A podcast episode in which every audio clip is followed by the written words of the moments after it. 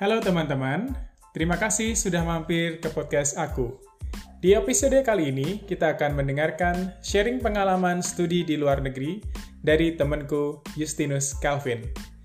Calvin adalah seorang dosen dan peneliti di Universitas Kristen Satya Wacana Salatiga dan saat ini sedang kuliah S3 atau PhD untuk program konsentrasi in Language, Literacy, and Technology di Washington State University, the United States of America. Calvin adalah seorang penerima beasiswa Dikti Funded Fulbright Grants for Indonesian Lecturers for the PhD Program 2018. Tanpa menunggu lama-lama, mari kita dengarkan sharing pengalaman dari temanku Justinus Calvin. Selamat mendengarkan.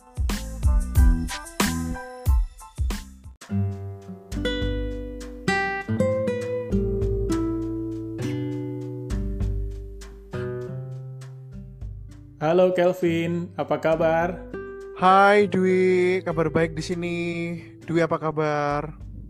Wah, puji Tuhan, kabarku di sini juga baik-baik saja. Masih bekerja di rumah, masih beraktivitas di rumah terkait pandemik ini. Kalau Kelvin dan teman-teman di sana bagaimana, Vin? Apakah juga masih berkegiatan di rumah? Masih Dwi, cuman di sini uh, sekarang kita fase 3 untuk reopening sih sebetulnya.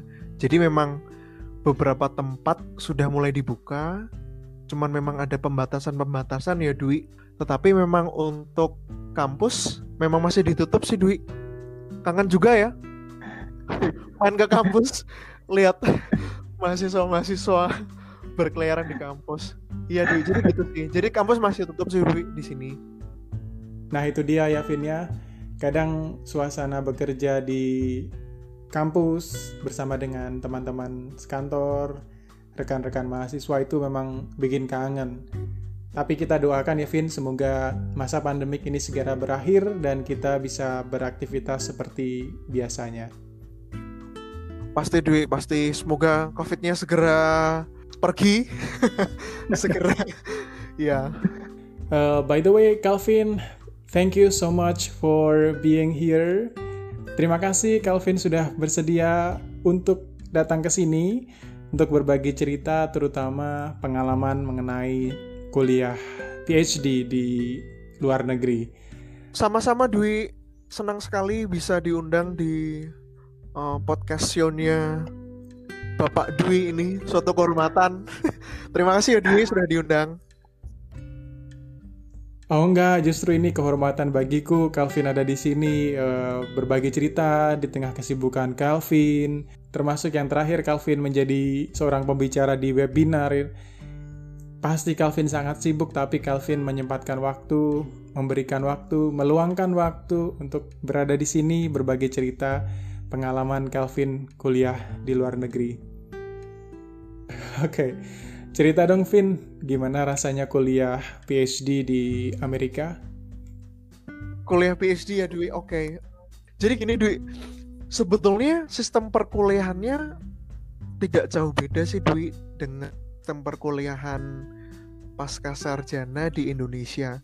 Karena kebetulan saya dulu sekolah S2-nya di di salah satu universitas swasta di Yogyakarta sih Dwi dan bisa saya katakan memang sistem perkuliahan tidak jadi kita masuk kelas begitu banyak diskusi tugasnya banyak uh, menulis paper begitu. Cuman Dwi yang memang membedakan adalah ketika kita kuliah di Amerika memang berkomunikasinya harus bahasa Inggris begitu Dwi kadang-kadang seneng juga sih on on one hand kita seneng ya karena kita bisa practice speaking in English gitu. Cuman kadang-kadang terus capek juga sih Dwi.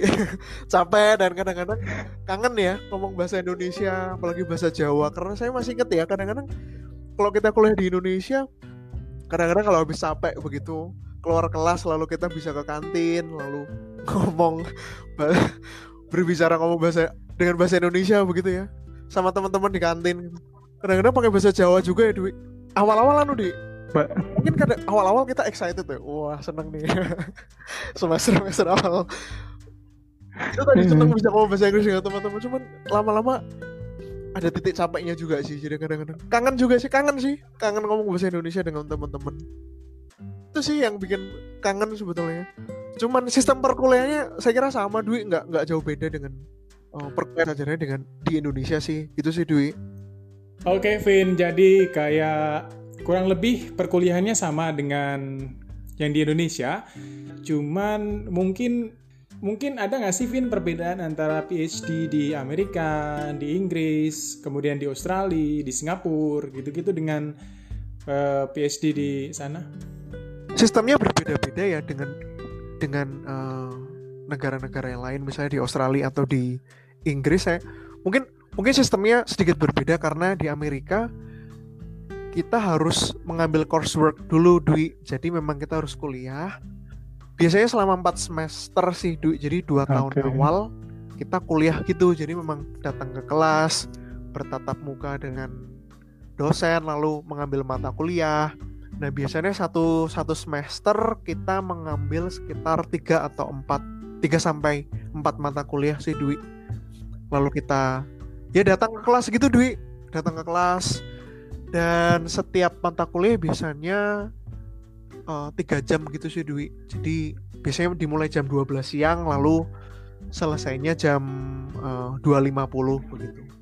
Nah jadi setelah empat semester itu kita lalu lanjut ke dissertation uh, research gitu sih Dwi. Jadi memang kuliah dulu biasanya empat semester lalu lanjut ke penelitian dissertation.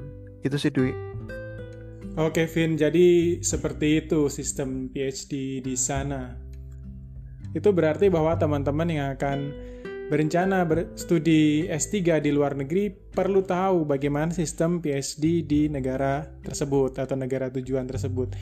Tadi menarik Vin, tadi Kelvin sempat bilang bahwa Kelvin kangen ngobrol-ngobrol pakai bahasa Indonesia atau bahasa Jawa. Dan komunitas Indonesia di sana sangat membantu Kelvin ya untuk studi di banget Dwi. Dan saya saya kadang-kadang bersyukurnya ternyata ada juga ya mahasiswa Indonesia di sini. Jadi kadang-kadang kita beberapa waktu begitu biasanya kalau ada semester break kita kita biasanya ada potluck begitu sih Dwi. Jadi kita biasanya kumpul di uh, salah satu apartemen teman begitu. Lalu kita datang dengan membawa makanan Indonesia begitu.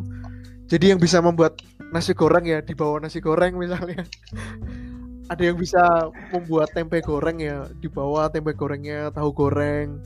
Biasanya ada yang bawa bakwan goreng juga duit gado-gado begitu. Soto kemarin ada yang bawa soto.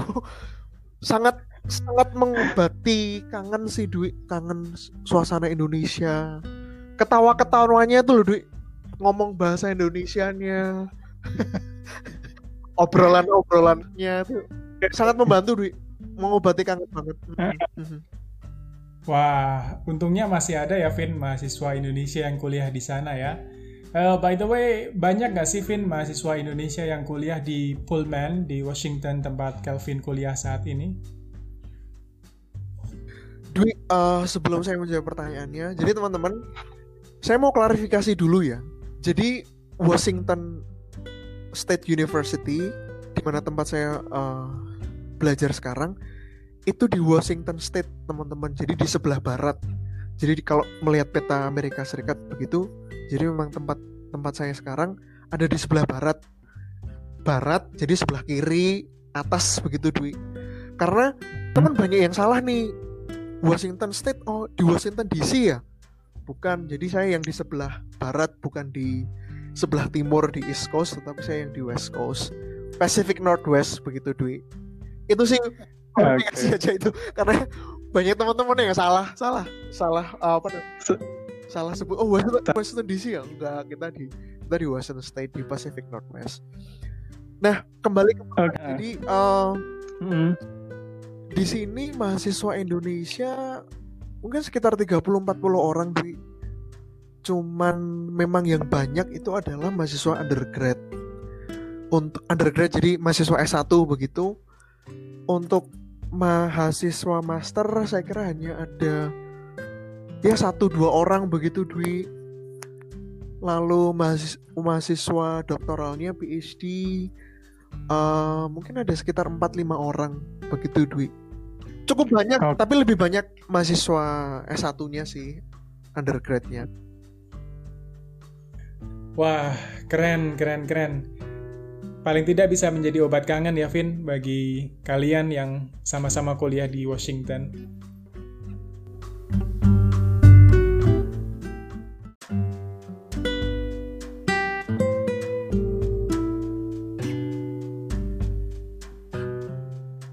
Oke, Calvin, kuliah PhD di Amerika pastinya tidak mudah.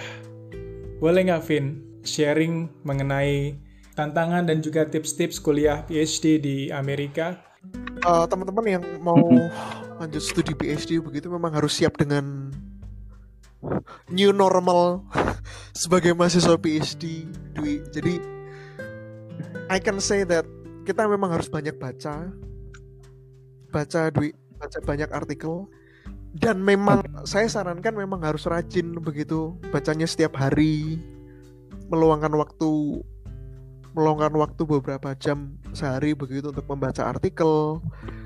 Karena Dwi di sini mahasiswa PhD kalau misalnya dalam satu kelas itu biasanya hanya ada 10 orang sampai 15 orang begitu Dwi. Dan sistem perkuliahannya kita banyak diskusi Dwi. Jadi kalau kita tidak baca kadang-kadang ketahuan ya. Jadi kita diam gitu nggak share ideas. Karena di sini saya lihat uh, profesornya suka ya Dwi kalau kita kalau kita apa namanya bisa bisa share ideas begitu. Dan mereka appreciate sekali kalau kita bisa bisa share ideas di in in in class discussions gitu sih. Lalu selain banyak baca teman-teman juga memang harus mulai mencintai untuk menulis Dwi menulis Oke. karena bisa saya katakan bahwa hampir semua tugasnya Dwi berhubungan dengan paper sih Dwi. Jadi memang harus baca lalu Oke. menulis, baca lagi lalu menulis itu sih. Jadi dua hal itu yang new normal sebagai mahasiswa PhD yang harus memang harus apa ya harus harus siap dengan rutinitas itu yang kadang-kadang ya itu tadi membuat stres, kadang-kadang membuat jenuh.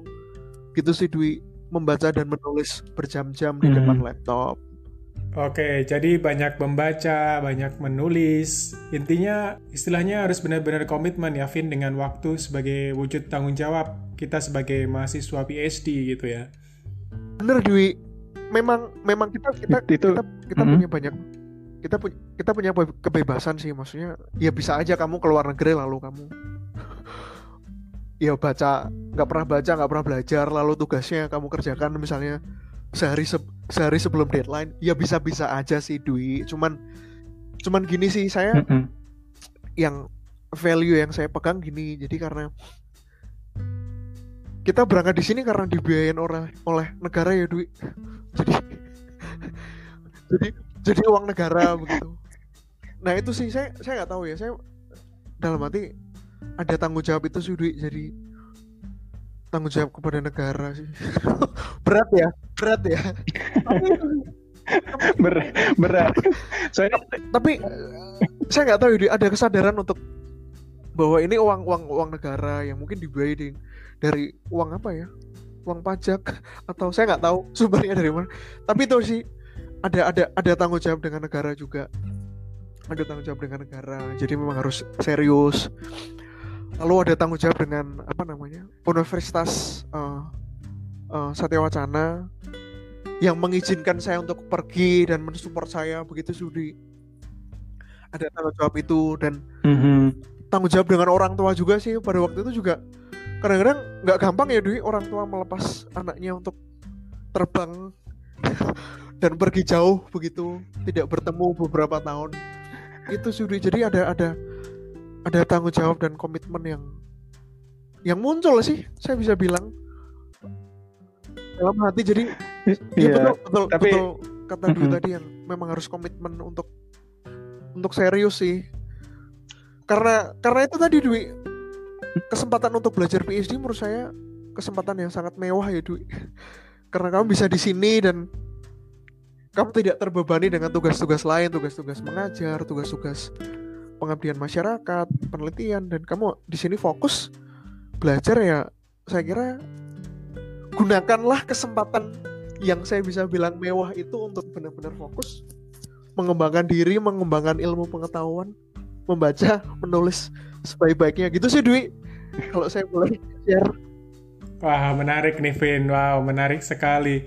Uh, kuliah PhD banyak orang yang bilang bahwa itu sangat menantang.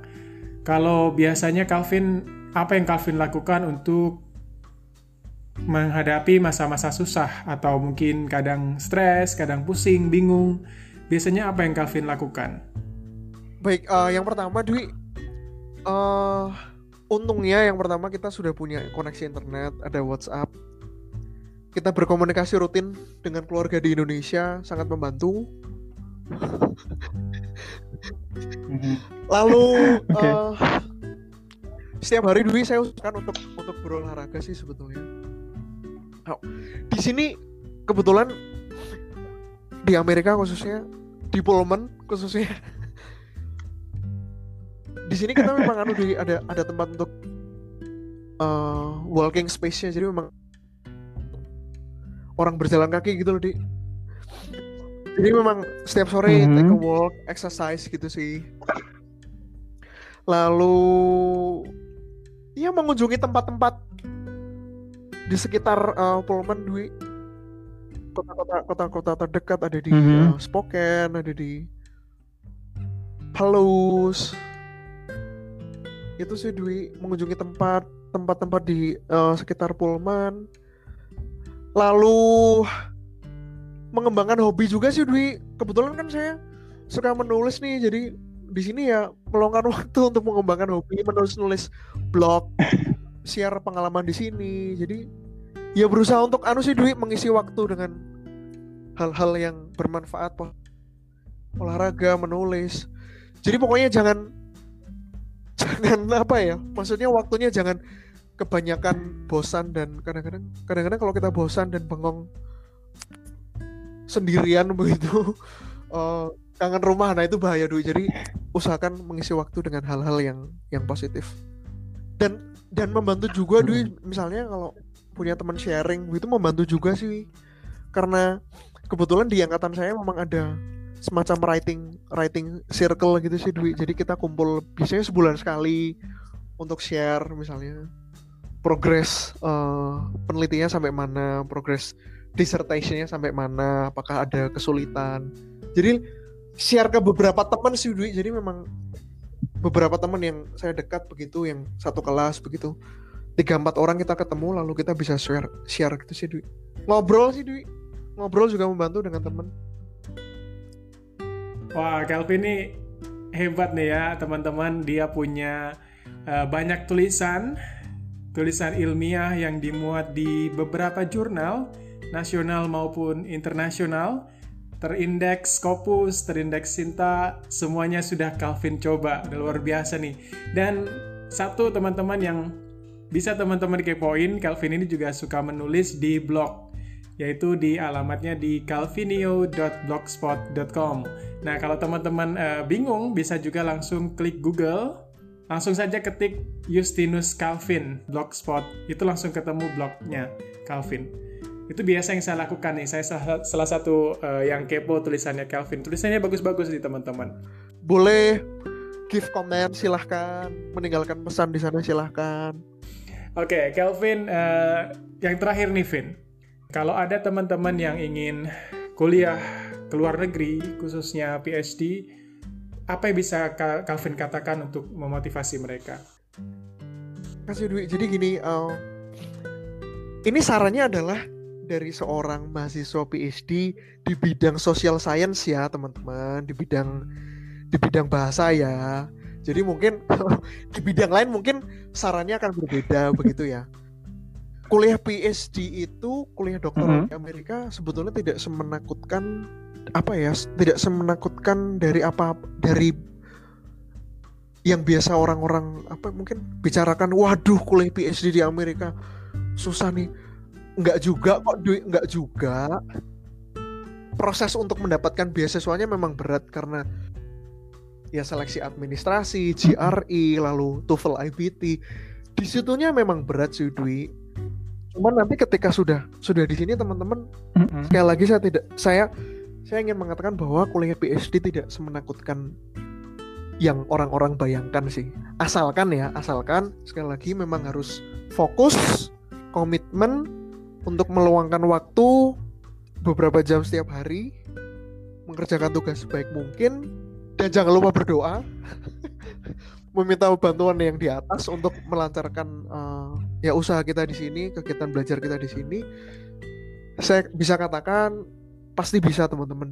Jadi jangan takut kuncinya harus fokus selesaikan studinya jangan lupa berdoa pasti bisa sukses. Itu aja sih Dwi. Jadi jangan takut maju terus keep moving forward.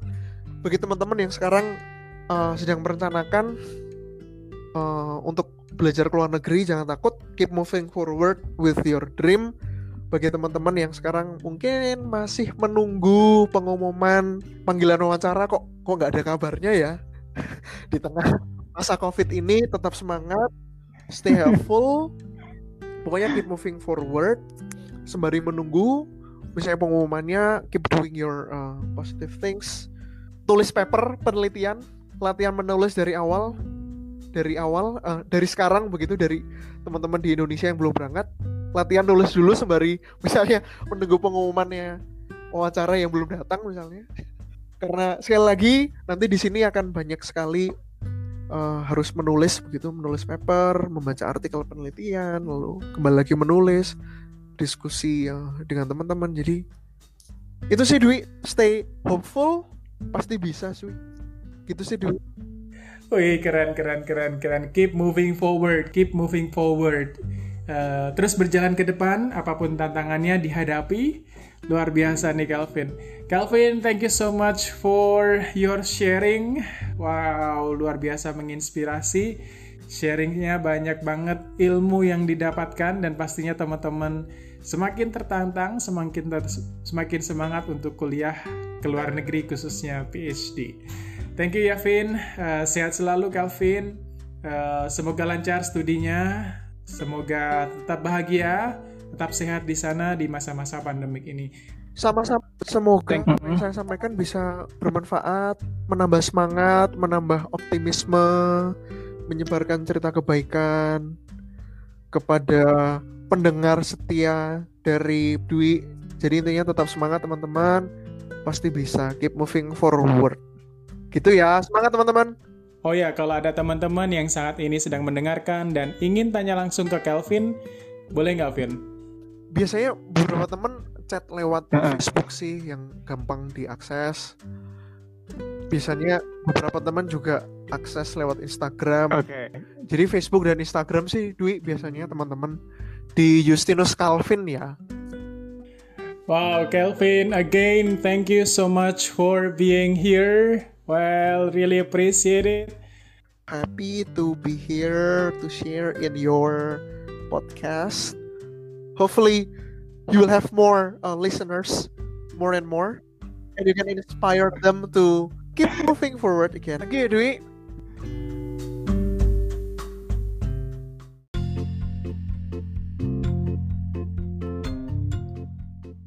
Jangan takut, maju terus, keep moving forward.